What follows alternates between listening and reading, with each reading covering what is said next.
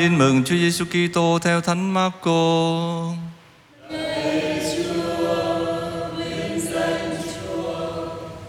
Khi ấy, Chúa Giêsu cất tiếng giảng dạy trong đền thờ rằng: Sao các luật sĩ lại nói đấng cứu thế là con vua David? Vì chính David được Chúa Thánh Thần soi sáng đã nói: Thiên Chúa đã phán cùng Chúa tôi rằng: Con hãy ngồi bên hữu cha cho đến khi cha đặt các kẻ thù con làm bệ dưới chân con. Chính David gọi người là Chúa, thì sau người lại có thể là con David được. Và đám đông dân chúng thích thú nghe người nói. Đó là lời Chúa.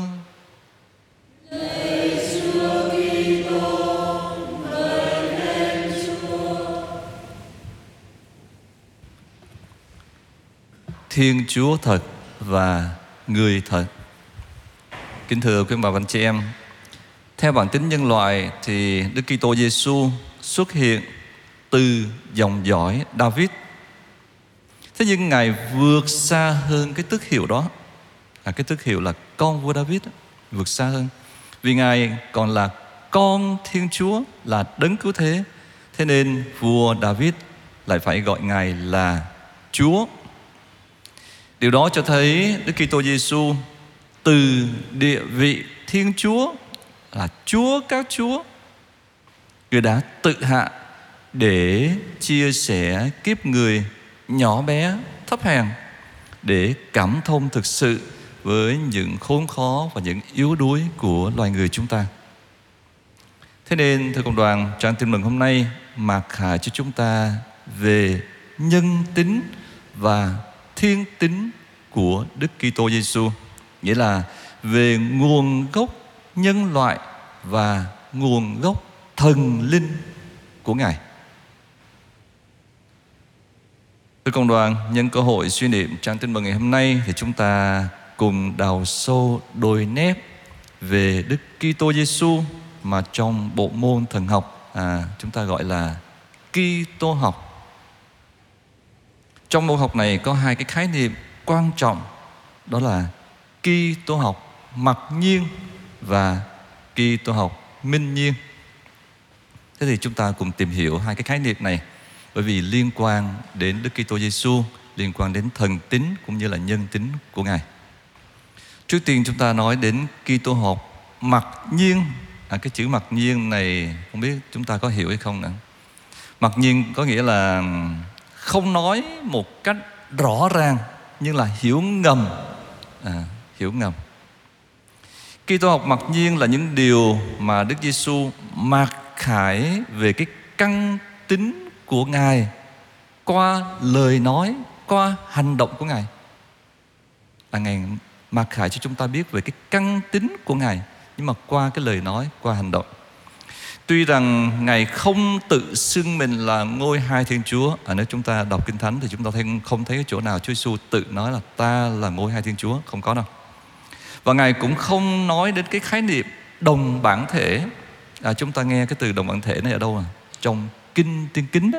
À, Thế thì trong Kinh Thánh thì Chúa Giêsu đâu có nói tới vấn đề là Ngài đồng bản thể với Chúa Cha đâu. Ừ.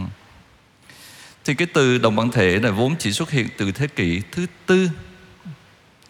Thế nhưng chúng ta thấy rằng Chúa Giêsu hành động và dạy dỗ người ta như thể Ngài biết Thiên Chúa nghĩ gì, Như thể Ngài ngang hàng với Thiên Chúa. Những hành động và lời dạy đó chứa đựng một cái Kitô học mà chúng ta nói là Kitô học mặc nhiên đó, cho thấy ngài có mối thân mật đặc biệt rất đặc biệt với Thiên Chúa và ngài chính là Thiên Chúa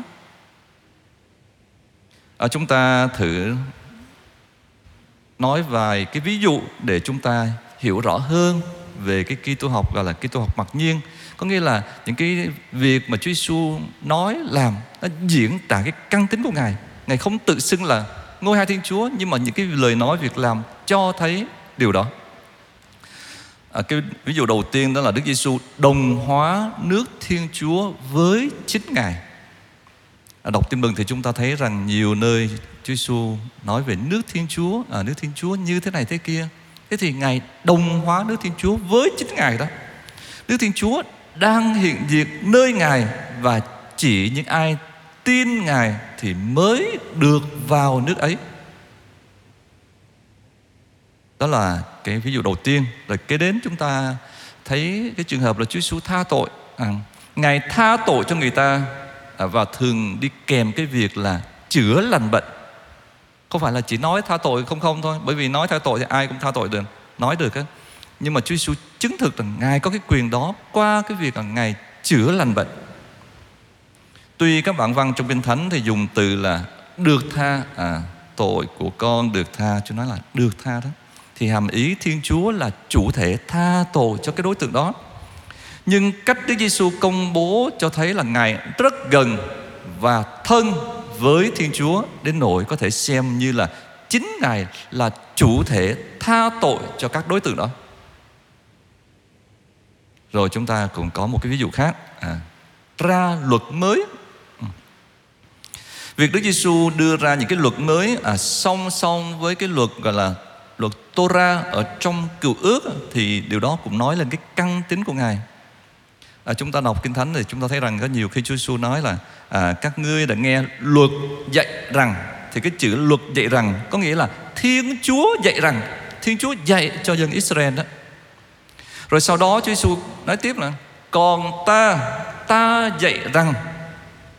Thì điều này cho thấy Chúa Giêsu đặt mình ngang hàng với Thiên Chúa khi dạy dỗ hay là ra luật cho con người đó. Ví dụ luật là mắt đền mắt răng đền răng nhưng mà Chúa Giêsu lại dạy cái luật tha thứ. Rồi một cái ví dụ khác à, Chúa Giêsu gọi Thiên Chúa là Abba cái từ Abba đó. Thì à, cái chúng ta thấy rằng ngài gọi Thiên Chúa là Abba một cái từ rất là bình dân trong ngôn ngữ Aram à, thời bấy giờ và chúng ta chưa tìm thấy được cái bằng chứng rõ ràng nào mà cái người do những người do thái dám gọi thiên chúa theo cách này. Cái chữ Abba đó là cái tiếng của người do thái cái thời đó một đứa trẻ nó gọi người cha của mình Abba ở cha ơi. Mà trong do thái giáo thì không có chỗ nào người ta thấy rằng uh, con người có thể gọi thiên chúa là Abba. Trừ một mình Chúa Giêsu gọi thiên chúa là Abba cha ơi đó thì cái cách gọi này vừa nói lên cái sự kính trọng vừa diễn tả cái tình thân độc đáo mà Đức Giêsu có với Thiên Chúa. Thế thì tất cả những cái ví dụ vừa rồi cho thấy cái Kitô học mặc nhiên là diễn tả cái căn tính thần linh của Chúa Giêsu đó. Rồi thứ hai là chúng ta nói thấy Kitô học gọi là minh nhiên một cách rõ ràng là những cái giáo thuyết hay là những cái tín điều mà giáo hội công bố một cách rõ ràng, một cách trang trọng về cái căn tính của Đức Giêsu. Thế thì chúng ta biết rằng Kitô học minh nhiên của giáo hội không làm sai lệch những cái dữ kiện về Đức Giêsu lịch sử đâu. Mà ngược lại phản ánh và thể hiện minh nhiên, thể hiện rõ ràng tất cả những cái điều mà chúng ta gọi là ẩn tàng nơi cuộc đời, nơi lời nói, nơi hành động của Chúa Giêsu. Từ cộng đoàn và những thế kỷ đầu của Kitô giáo thì giáo hội phải cố gắng hết sức để gìn giữ kho tàng đức tin của mình không rơi vào những cái sai lạc. À, có thời thì giáo hội phải nỗ lực để xác tín cái thần tính của Đức Giêsu nghĩa là xác tín Ngài là Thiên Chúa thật. Rồi có thời thì giáo hội phải đương đầu với những cái lạc thuyết khác để xác tín Chúa Giêsu vừa là Thiên Chúa thật, vừa là người thật nữa. Bởi vì trong dòng lịch sử giáo hội có những cái lạc giáo nổi lên. Có lạc giáo thì chống lại cái thần tính của Chúa Giêsu Có lạc giáo chống lại nhân tính của Ngài. Thế nên các tông đồ, xin lỗi, các công đồng Chính là những cái nỗ lực của toàn thể giáo hội Để bảo vệ đức tin của mình luôn tinh tuyền. Ở Chúng ta có công đồng Nicia vào năm 325 à, Công đồng này khẳng định như thế này. Ngôi lời được sinh ra mà không phải được tạo thành có nghĩa là Chúa Cha từ trước muôn đời từ khi chưa có vũ trụ vạn vật thì Chúa Cha sinh Chúa Con từ đời đời thì điều đó cho thấy là ngôi hai hay là Chúa Con đồng bản thể với Chúa Cha đó chứ không phải là Chúa Con là được tạo, được tạo thành đâu ừ. Thành ra công đồng Nicia vào năm 325 là bảo vệ thần tính của Đức Giêsu đó. Rồi sau đó là vào năm 451 à, công đồng Cancedonia à, tiếp nối cái cộng đồng Nicea phía trước đó làm rõ hơn về thân tính rồi về nhân tính của Đức Giêsu nữa.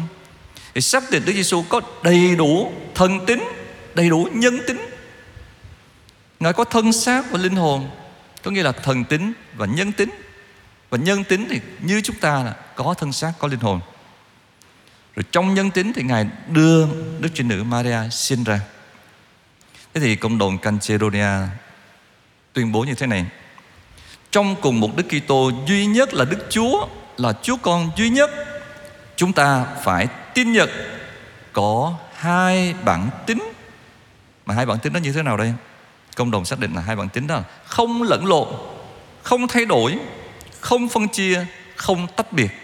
Có nghĩa là một sự kết hợp giữa thần tính và nhân tính Nó phải theo đầy đủ bốn cái trạng từ mà chúng ta vừa nói đó Không lẫn lộn, Không thay đổi, Không phân chia, Không tách biệt Sự khác biệt giữa hai bản tính Không hề bị mất đi Do việc kết hợp, Nhưng các đặc điểm của mỗi bản tính đã được bảo tồn và hợp nhất trong cùng một cái ngôi vị duy nhất và một ngôi hiệp duy nhất. Và chúng ta thấy những cái từ ngữ triết học thần học rất là khó hiểu ha. Từ ngôi hiệp. À, nếu có dịp thuận tiện thì chúng ta sẽ nói rõ hơn về sự kết hiệp mầu nhiệm giữa thần tính và nhân tính nơi Đức Giêsu mà Kitô học gọi là ngôi hiệp đó. Ngôi là ngôi vị, à, sự kết hiệp trong cái ngôi một ngôi vị Thưa cộng đoàn, hôm nay Đức Giêsu mặc khải cho chúng ta về cái căn tính thần linh của Ngài là chúng ta cảm tạ Thiên Chúa đã yêu thương nhân loại và ban con một của Ngài cho chúng ta. Thế thì chúng ta khi mà học biết về Thiên Chúa càng hiểu biết về Thiên Chúa và chúng ta càng phải biết tạ ơn, chúc tụng, yêu mến người nhiều hơn. Xin cho chúng ta luôn sống xứng đáng là những người con thảo của Chúa à, để chúng ta thực sự có thể xứng đáng bước vào nước Thiên Chúa và vui hưởng hạnh phúc đời đời à, Thiên Chúa ban cho những ai trung thành với người. Amen.